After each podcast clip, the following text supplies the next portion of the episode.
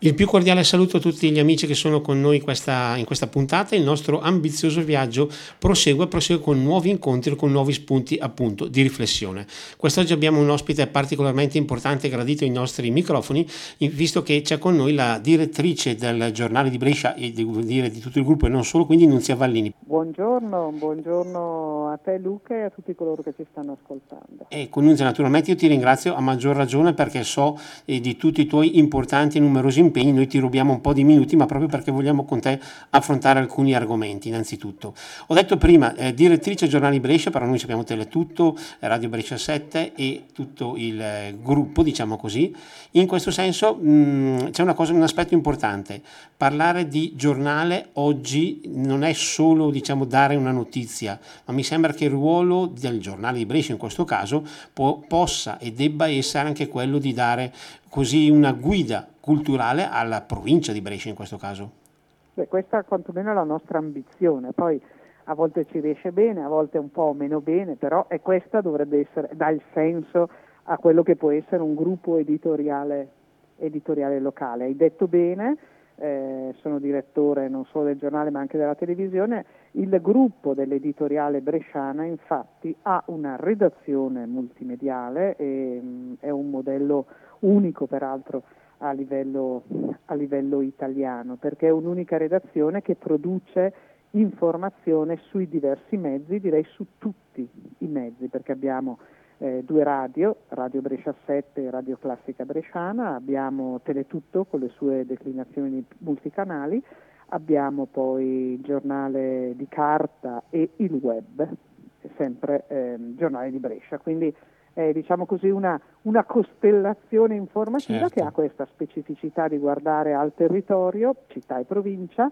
eh, senza però dimenticare che molti nostri lettori sono anche come dire, lettori unici, cioè leggono solo il giornale di Brescia, per cui non possiamo dimenticarci che siamo parte di un contesto più ampio, per cui mh, sappiamo bene che il tempo per leggere è sempre è sempre meno, per cui dobbiamo comunque garantire anche quelle for- eh, informazioni di carattere nazionale e internazionale essenziali, per cui sul giornale di Brescia non si trovano solo le notizie locali. Del resto, eh, come realtà, siamo sì una realtà locale, ma navighiamo in un mare assieme a tante altre realtà locali. Il tema Covid ci insegna davvero che non possiamo ritenerci no? isole, isole, staccate, isole felici o comunque eh, enclave, ma siamo, anche noi facciamo parte di un tutto eh, e al tutto dobbiamo guardare. Ecco, proprio in questo senso, appunto, visto anche e facendo riferimento all'attualità,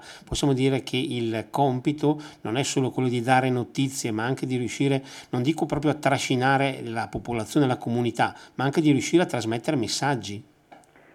Sì, io eh, dico sempre che informare è fatto dal suffisso informare, per cui mh, mm, eh, questo dobbiamo, di questo dobbiamo, dobbiamo tenerne, tenerne, conto, quindi noi diamo sì notizie, ma nel momento in cui tu dai delle notizie, quindi fai una scelta e aiuti il lettore o il telespettatore o il radioascoltatore a, ad acquisire queste notizie sappiamo bene che formi un'opinione, un'idea, una conoscenza da parte di chi ti ascolta o ti legge. Questo eh, la, la, dice lunga sulla responsabilità. Io non eh, vedo il giornale come un'agenzia sì di informazione, scusate parlo di giornale ma intendendo, ah, eh, per semplificare, certo. intendo l'intera galassia ovviamente, eh, quindi i, il giornale è sì un'agenzia di informazione ma è anche formativa alla stregua di quello che può essere un percorso di studi scolastico.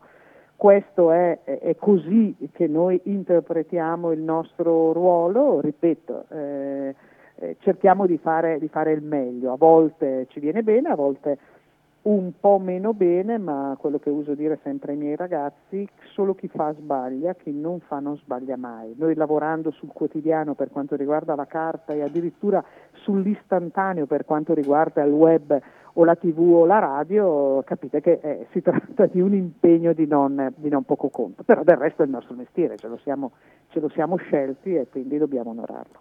Hai sfiorato prima il tasto della scelta delle notizie. In questo caso è una, diciamo, una discussione spesso e volentieri ripetuta, quella della scelta delle notizie tra le notizie positive e le notizie negative. Si dice che eh, ovviamente quelle che richiamano maggiormente l'attenzione sono quelle negative, ma che bisognerebbe riuscire a proporre ai lettori, diciamo agli utenti, tra virgolette, anche quelle positive, anche se magari a volte queste corrono il rischio di essere un po' meno, eh, diciamo, affascinanti. Qual è la tua opinione?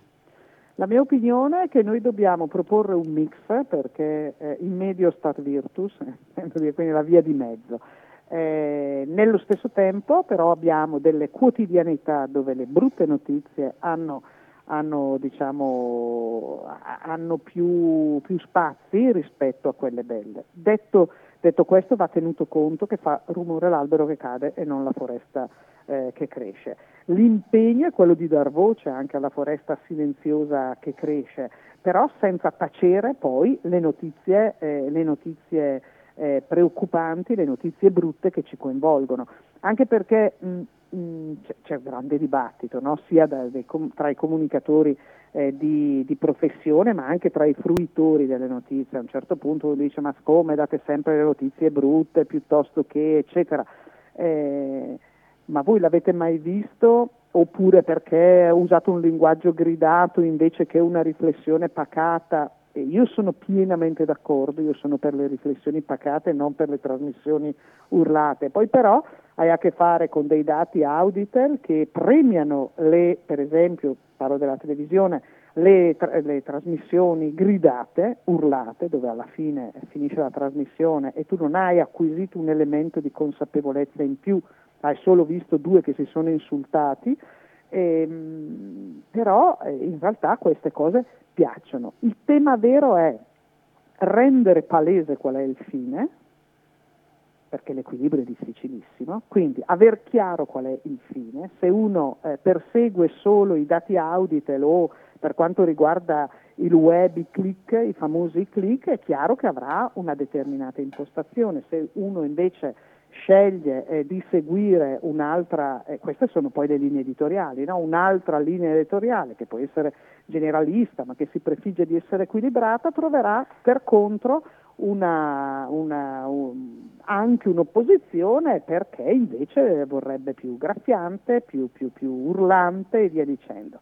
Insomma, il, è il, la ricerca di un equilibrio nel quotidiano perché noi stessi in redazione abbiamo una sorta di bilancia no? ogni giorno, cosa è successo oggi, come riusciamo a pesare le notizie e soprattutto come eh, riusciamo a, a, non tacere nulla, eh, perché poi sul giornale c'è un problema di spazi, in televisione c'è un problema di tempi, eh, quindi dobbiamo anche lottare con gli spazi a disposizione. E l'equilibrio, l'equilibrio che viene eh, raggiunto è un work in progress, ogni giorno ha una storia, una storia a sé, fatto, salve, fatto salva poi la linea la linea generale. Certo. Eh, veniamo al tempo del Covid, io ringrazio veramente eh, la straordinaria esperienza che è stata quella di Aiutiamo Brescia, condivisa dall'editoriale bresciana con la Fondazione Comunità Bresciana, perché in quei periodi, ve li ricorderete tutti, di eh, febbraio-marzo, di bollettino di guerra, eh, che creava segnava le ansie, il dolore, soprattutto della nostra provincia con la vicina bergamasca. Ecco, la narrazione invece di Aiutiamo Brescia, di questa straordinaria gara di solidarietà che istantaneamente aveva delle ricadute concrete a sostegno degli ospedali eh, pubblici e privati di città e provincia che erano in affanno perché temevano di non riuscire a, eh, ad aiutare eh, tutti coloro che si presentavano al pronto soccorso, ecco, riuscire a fare anche una narrazione di riscatto, di fiducia e di speranza è stato fondamentale perché il giornale o la televisione non fossero delle necrologie espanse perché eh, si rischiava di assistere a un fenomeno di questo genere. Io credo che l'elemento della fiducia e della speranza vada sempre, eh, sempre inserito in un, eh, in un menabò e in un palinsesto, un menabò per quanto riguarda certo. il giornale e in un palinsesto televisivo radiofonico eh. per quanto riguarda radio e tv. Certo, possiamo dire che un progetto appunto come quello di Aiutiamo Brescia può essere considerato quel discorso che facevamo prima di un esempio della capacità dell'attività del giornale che va al di là di quello strettamente informativo anche, ed è molto formativo. Poi il giornale non è che debba fare grandi cose, eh. il giornale proprio perché noi siamo comunicatori di professione dobbiamo comunicare. Comunicare significa trasferire qualcosa. In quel caso abbiamo trasferito un bisogno e raccolto una soluzione possibile a quel bisogno. Cioè, il, il, il giornalista, eh, e tu lo sai bene Luca, spesso e volentieri fa da ponte non è che fa un qualcosa di particolare lui, deve fare da ponte e farlo bene, quindi in, in termini di verità, chiarezza, eh, trasparenza, far da ponte tra appunto un bisogno e una soluzione, il caso di Aiutiamo Brescia eh, è, stato, è stato emblematico, per favorire quello che è in questo caso il far fronte a un'emergenza che era un'emergenza degli ospedali e quindi, e quindi di tutti e farlo come? Farlo facendo rete tra tutti coloro, eh, tra tutti coloro che erano eh, eh, disposti e, dobbiamo anche dirlo, volevano fare qualcosa, magari costretti a casa in lockdown, ma volevano in qualche modo aiutare e po- poter essere d'aiuto per far fronte a questa situazione. Non a caso eh, le, le sottoscrizioni di Aiutiamo Brescia hanno sfiorato le 60.000 unità Parlo di sottoscrizioni e non sottoscrittori apposta, perché per sottoscrizioni noi intendiamo il cosiddetto versamento in banca, ma sappiamo bene, perché l'abbiamo raccontato sul giornale, eh, spesso e volentieri un versamento, quindi una donazione, ha sotteso la volontà collettiva di un gruppo, può essere una colletta una colletta aziendale piuttosto che una manifestazione addirittura i matrimoni o, o, i battesimi. Ecco, quindi io credo che Aiutiamo Brescia eh, possa ben dirsi l'espressione della Brescia che si è impegnata per aiutare se stessa e per riuscire a rialzare la testa in un momento, eh, in un momento terribile che ha fatto più morti eh, che i civili morti nella seconda guerra mondiale. Ecco. Stiamo parlando di attualità e vorrei chiederti un'altra informazione a tal proposito. E in questo momento da molte parti della comunità giunge quasi una richiesta di chiarezza, di informazioni precise. Sembra che da molti invece giungano dei dubbi su quello che si sta raccontando, quello che i giornali, in senso generale ovviamente, raccontano in questo specifico periodo. E come commenti tu questa situazione? Eh, scusa Luca, non capisco, fai riferimento alla, ad Aiutiamo Brescia? no, in questo caso son, son, diciamo, siamo andati più sul generale, ah, parlando ah, okay, de, dei su, dati. Su che... Aiutiamo Brescia no, no, siamo, credo, l'unica, siamo...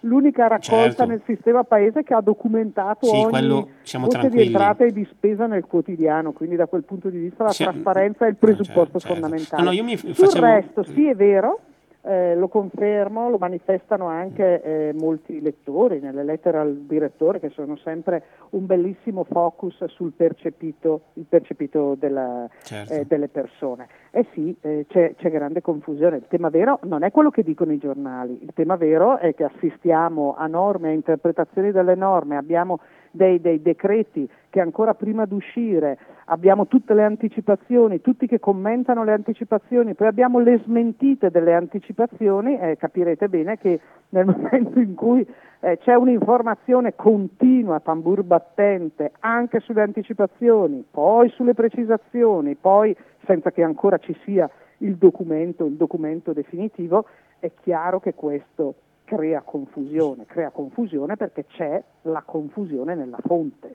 o nelle fonti, per cui a volte li sentiamo, no? ci sono ministri diversi che ti dicono eh, due cose completamente, completamente, diverse.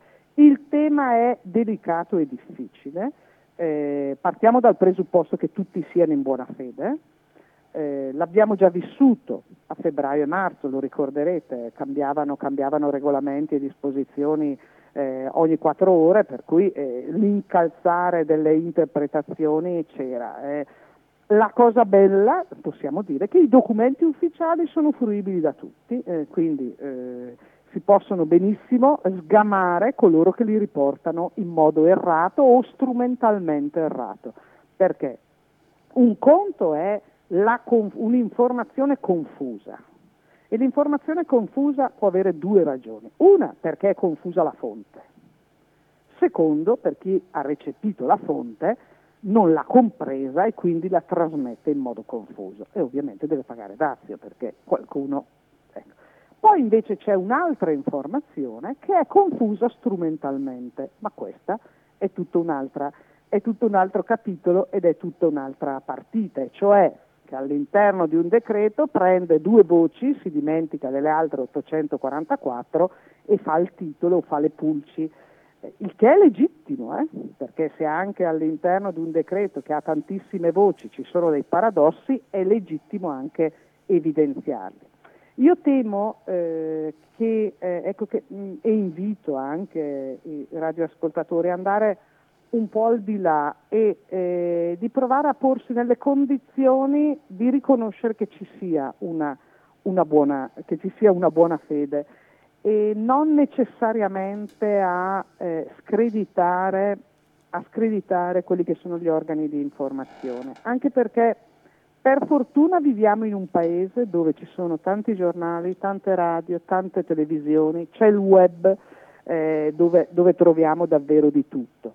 Cioè siamo in un paese dove la libertà di informazione è garantita. Ecco, questo è un valore che all'interno di questa straordinaria libertà eh, ci possano essere delle derive è vero ed è sacrosanto, lo sperimentiamo quotidianamente con le fake news ma anche con eh, le notizie vere ma addomesticate o comunque eh, viste con una, con una lente eh, di distorsione, interpretate con distorsioni.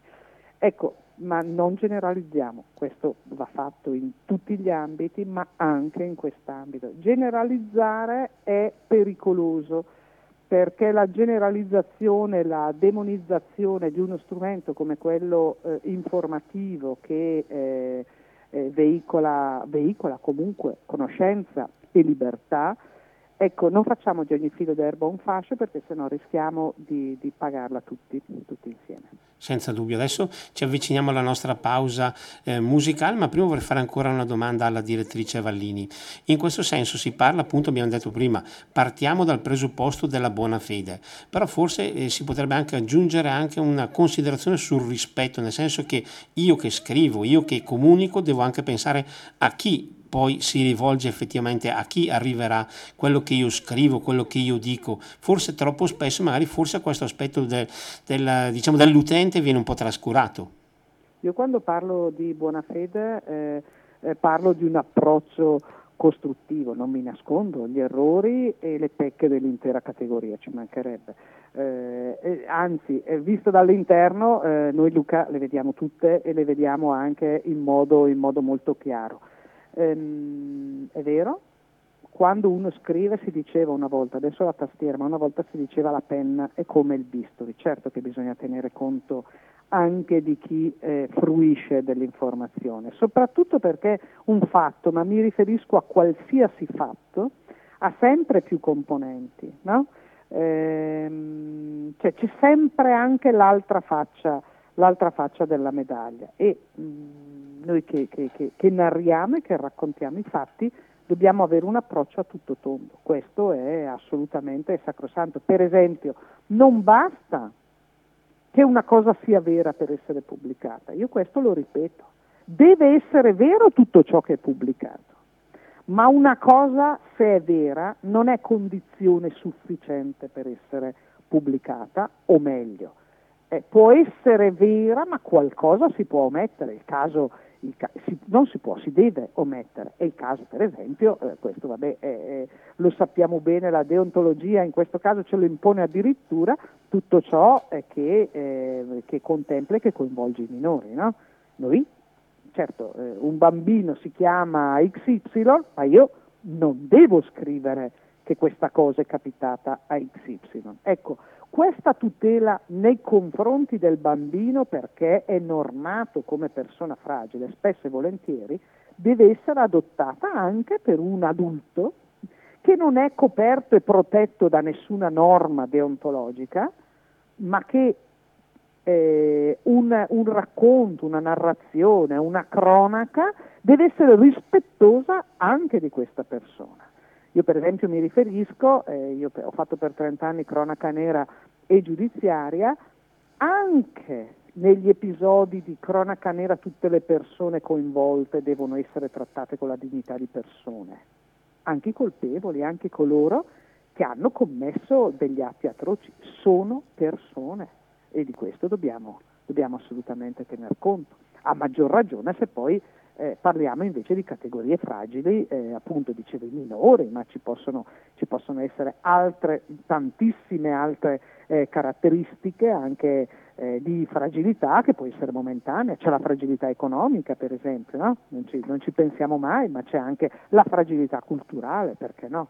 Certo, e di questo e di tanti altri temi torneremo ancora a parlare subito dopo la nostra pausa musicale e in questo momento, come dicevo prima, abbiamo l'opportunità di restituire la linea alla regia. Subito dopo torneremo con Nunzia Vallini. E torniamo in diretta dopo lo spazio musicale. In nostra compagnia questa mattina Annunzia Vallini, direttrice dell'editoriale bresciana, che ringraziamo per accompagnarci in questo nostro viaggio mattutino. E, mentre prima stavamo aspett- ascoltando il brano musicale, eh, ho fatto una piccola riflessione. E per quello che riguarda appunto il rapporto tra stampa, diciamo in generale, e comunità. Spesso e volentieri capita anche di sentire, soprattutto nei nostri paesi, qui bresciani, di dire è scritto sul giornale, quindi è proprio così. Mi sembra che sia un attestato di fiducia che i giornali, i giornalisti in generale devono diciamo, rispettare nel migliore, valorizzare nel migliore dei modi. Eh, soprattutto dobbiamo, dobbiamo dimostrare Meritarlo. nel quotidiano, nei fatti che ce lo meritiamo. No? Eh sì, queste cose eh, si dicono, io in realtà eh, non mi accontento di queste frasi perché ho anche sentito dire l'ho lì su Facebook, quindi è vero, ecco, cioè, quindi eh, insomma... Sì, adesso stiamo un po' scivolando sul social che mi sa un po'... Cos'è la differenza? Allora, il, il, la differenza fondamentale è che il, il social, eh, tutti sono comunicatori, e spesso e volentieri tutti comunicano la verità, eh? non ci mancherebbe eh, le testate giornalistiche, eh, se non diffondono la verità, sono punibili per legge, perché hanno, cioè, c'è proprio una responsabilità penale, tenete presente che per aprire un giornale ci deve essere un direttore responsabile, una televisione, una radio, ci deve essere un direttore responsabile che in tribunale lascia nome e cognome perché se c'è qualcosa che non va vanno a tirargli le orecchie. Ecco, questo non capita, eh, non capita se uno scrive o apre la sua, la sua, pagina, la sua pagina, Facebook, non certo. c'è una responsabilità eh, eh, in senso lato, certo se uno diffama deve essere identificato, può essere rintracciato con tutte le difficoltà del caso e lo vediamo tutte le volte che vogliamo eh, anche noi no? denunciare qualcuno che spende il nome del nostro giornale o della nostra, telefona- tele- tele- della nostra televisione in Facebook eh, abbiamo un caso, un caso, specifico, sono tre mesi che aspettiamo che Facebook consenta alla polizia postale di identificare questo signore che adesca ragazze con la scusa di far fare loro degli spot pubblicitari per conto nostro, ma noi non lo conosciamo, né adeschiamo ragazze per fare spot pubblicitari. Certo, in questo senso una ulteriore considerazione dovuta forse al fatto che eh, ormai la mia carta d'identità è un po' avanti, ma c'è sempre questo timore dei social. Mi sembra che spesso e volentieri tutte le persone, un po' tutti noi, quando entriamo nei social quasi quasi c'è questa tentazione, si sale in cattedra e si dispensa la verità. È un timore solo mio, come dicevo prima, legato alla mia carta d'identità oppure effettivamente è un'idea che puoi condividere? Allora, eh, se facciamo questo sbagliamo? Mm? ed è questo un po' un figlio del, eh, della nostra mancata conoscenza mh, mm, e dimestichezza con gli strumenti social. In realtà i social sono straordinari. Eh, noi collaboriamo con i social, no? a volte siamo un po' vittime eh, perché, perché, poi su, sui social viene un po' vomitato, uso dire, il proprio dissenso per cui senza freni, ma nello stesso tempo i social hanno una forza straordinaria. Ricordo un caso, un caso per tutti, eh, non so se forse i radioascoltatori se lo ricorderanno, ma è stato un caso molto bruciante e, e che ha fatto parlare tanto di sé e della morte di Sana, questa ragazza pakistana, morte avvenuta in Pakistan, morte data per naturale. In realtà sono stati proprio i social che ci hanno consentito di raggiungere il Pakistan col grido di dolore delle amiche di questa, di questa ragazza bresciana. Questa ragazza ha studiato a Brescia, ha fatto la maturità a Brescia, per cui eh, sono stati proprio i social, non, non, certo, non certo, gli articoli eh, di giornale che là non venivano neppure letti, ma è stato il rimbalzo sui social che ha portato le autorità pakistane a ordinare la, l'autopsia sul corpo di questa ragazza e scoprire che in realtà era stata, era stata uccisa. Quindi Insomma, i social sono una grande forza perché sono eh, trasversali, sono diffusi ovunque, hanno una velocità, hanno una velocità di, di, eh, di, trasmissione straordinaria, ma pensiamo anche a tutta la primavera araba no? che si è giocata sul filo dei social. Quindi io non, non, eh, non sono tra coloro che eh, tende a criminalizzare il social di per sé io sono dell'idea, vale per i social ma vale anche per qualsiasi media, quindi compresi giornali, televisioni e radio, io eh, invito tutti a conoscerli meglio, a um, comprenderne pregi e difetti, a utilizzarli per quel che serve, hm? ma a non diventarne vittima.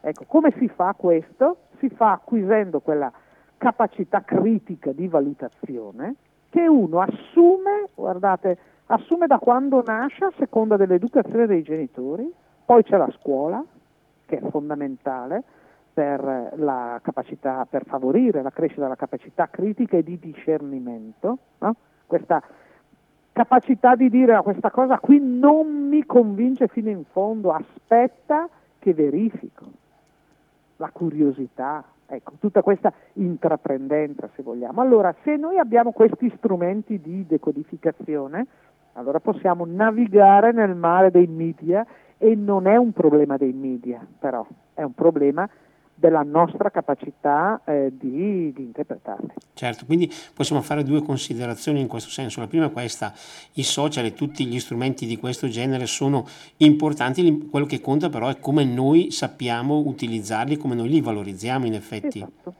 è proprio così. Ma questo vale... Eh, un po' per tutto. Se vogliamo andare certo. per astrazione, no? anche nelle relazioni fra due persone, due amici, no? Non è che conta solo come uno, conta anche l'altro come si relaziona a, certo. questo, a questo, soggetto. Quindi a maggior ragione sui mezzi di comunicazione, eh, insomma, bisogna pesarli prima. Ecco perché io eh, non credo che le testate storiche o accreditate nel corso del tempo, no? si diceva la carta finirà, eh, verrà, scomparirà, eccetera. No, io, io credo che sia necessaria una un'autorevolezza, una riconoscibilità, una, una sorta di, di, di, di, garanzia di reputazione che uno acquisisce col tempo. Certo. Quindi l'amico che mi racconta una serie di frottole, poi mi racconta una sacrosanta verità, io non ci crederò più.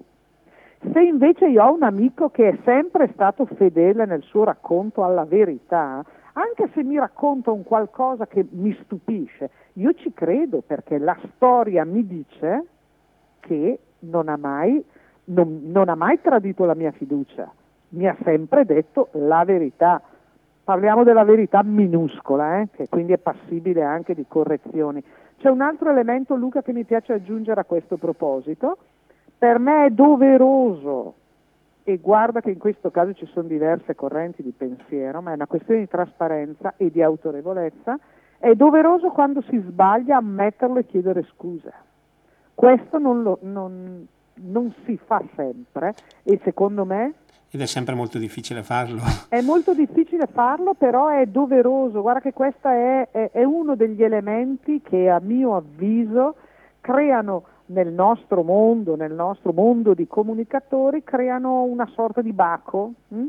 perché se tu al tuo lettore o al tuo telespettatore dici serenamente quella cosa lì l'ho sbagliata, magari spieghi anche le ragioni e correggo, sei affidabile anche se hai sbagliato. Ripeto, sbagliare è umano, non sbaglia mai chi non fa.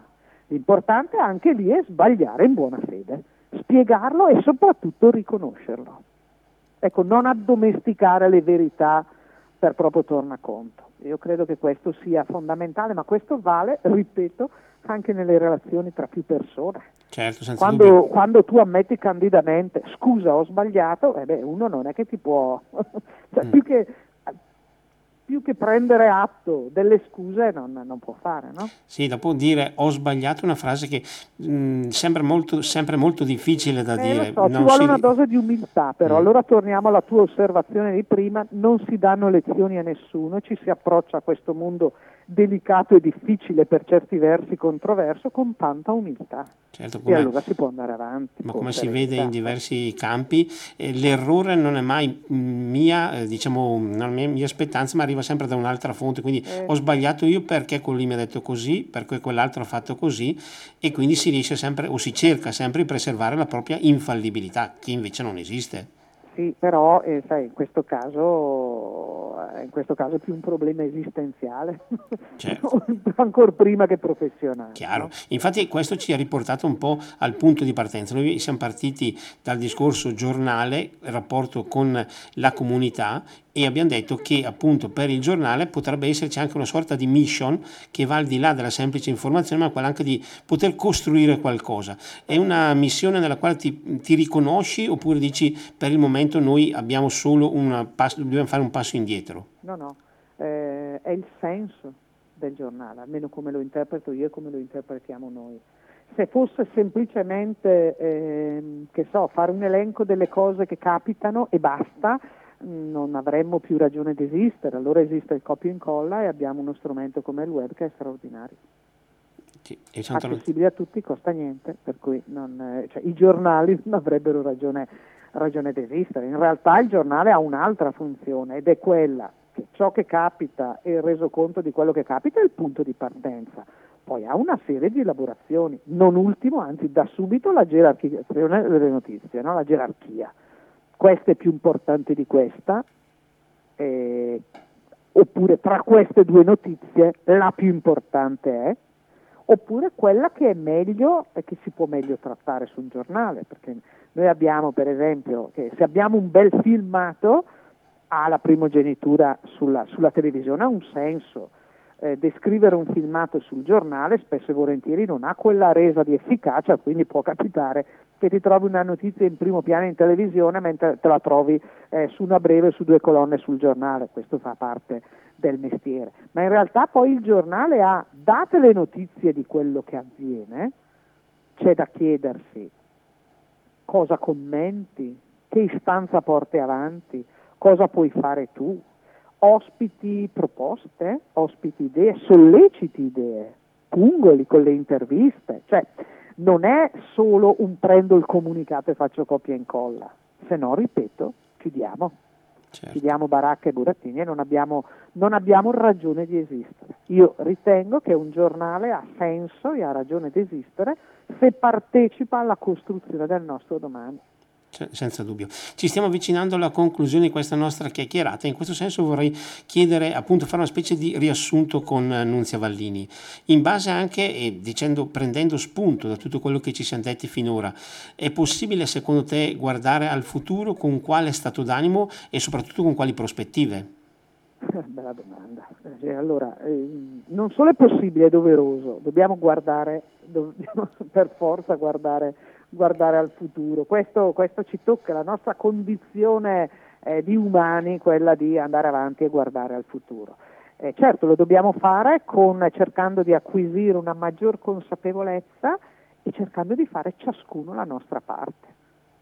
ma dico ciascuno, nessuno escluso, nei, nei rispettivi ruoli, avendo una grande consapevolezza che ciascuno di noi è parte di organismi più grandi, quindi alla fine siamo parte di un tutto e tutti siamo, com, dobbiamo essere compartecipi e soprattutto corresponsabili del nostro, del nostro domani. Ci lamentiamo? Benissimo, ma con la lamentela una proposta costruttiva. Ecco, io credo sia fondamentale. Ci sono tante cose che vanno che eh, devono essere ritarate perché? perché non vanno come dovrebbero. Eh, bene, lamentiamoci perché noi dobbiamo avere grande forza nel, nell'indignazione, perché la, la nostra, il fine della speranza in un domani è l'apatia, la rassegnazione, la, eh, l'indifferenza. Quindi io credo che sia, necessaria, eh, sia necessario riuscire ancora a indignarsi quando le cose non vanno, quando bisognerebbe migliorarle, però poi dobbiamo avere anche un aspetto costruttivo. Ripeto tutti, tenete presente che molte idee geniali vengono da chi non è immerso nel problema perché da fuori ha una lucidità maggiore. Quindi con anche coraggio, con anche coraggio, a costo di essere magari smentiti perché non si hanno tutti gli elementi, però io credo ciascuno di noi ha il dovere di guardare al domani dicendo cosa posso fare io per fare la differenza. Ecco, questo io... E, e guardate che questo lo, lo, lo possono e lo devono fare tutti. Certo. E in quest'ottica mi permetto di fare proprio il eh, passo finale. In questo caso direi di passare un po' dal discorso generale che abbiamo fatto in questa nostra puntata un po' a un'ultima notazione tua personale. Visto anche tutto quello che ci siamo detti, le nostre riflessioni di questa puntata, eh, tu eh, diciamo nelle tue varie giornate riesci ancora a trovare il tuo senso per continuare a fare la giornalista, per continuare a, a fare la comunicatrice? Sì, tutte le volte che noi riusciamo a, a, raccont- a, costruire qualcosa, a raccontare una storia, a trovare una soluzione a un problema, a seminare eh, fiducia eh, e speranza, eh, io dico il nostro è un gran bel mestiere. Ecco, cioè, mi riconcilio con questa professione che a tratti no, mostra dei limiti, perché? Perché i limiti, i limiti ci sono, ehm, a, a, volte sembra ripetitiva, autoreferenziale, ecco, tutte le volte che noi riusciamo a fare qualcosa di più, fosse anche solo un incontro particolare, un bel contributo, che, che, un contributo di cuore, una lettera che premia, che arriva, no? una lettera al direttore che, eh, che dà soluzione a un problema espresso espresso da un, altro, da un, altro, lettore. Questo essere ponte di soluzione. Ecco.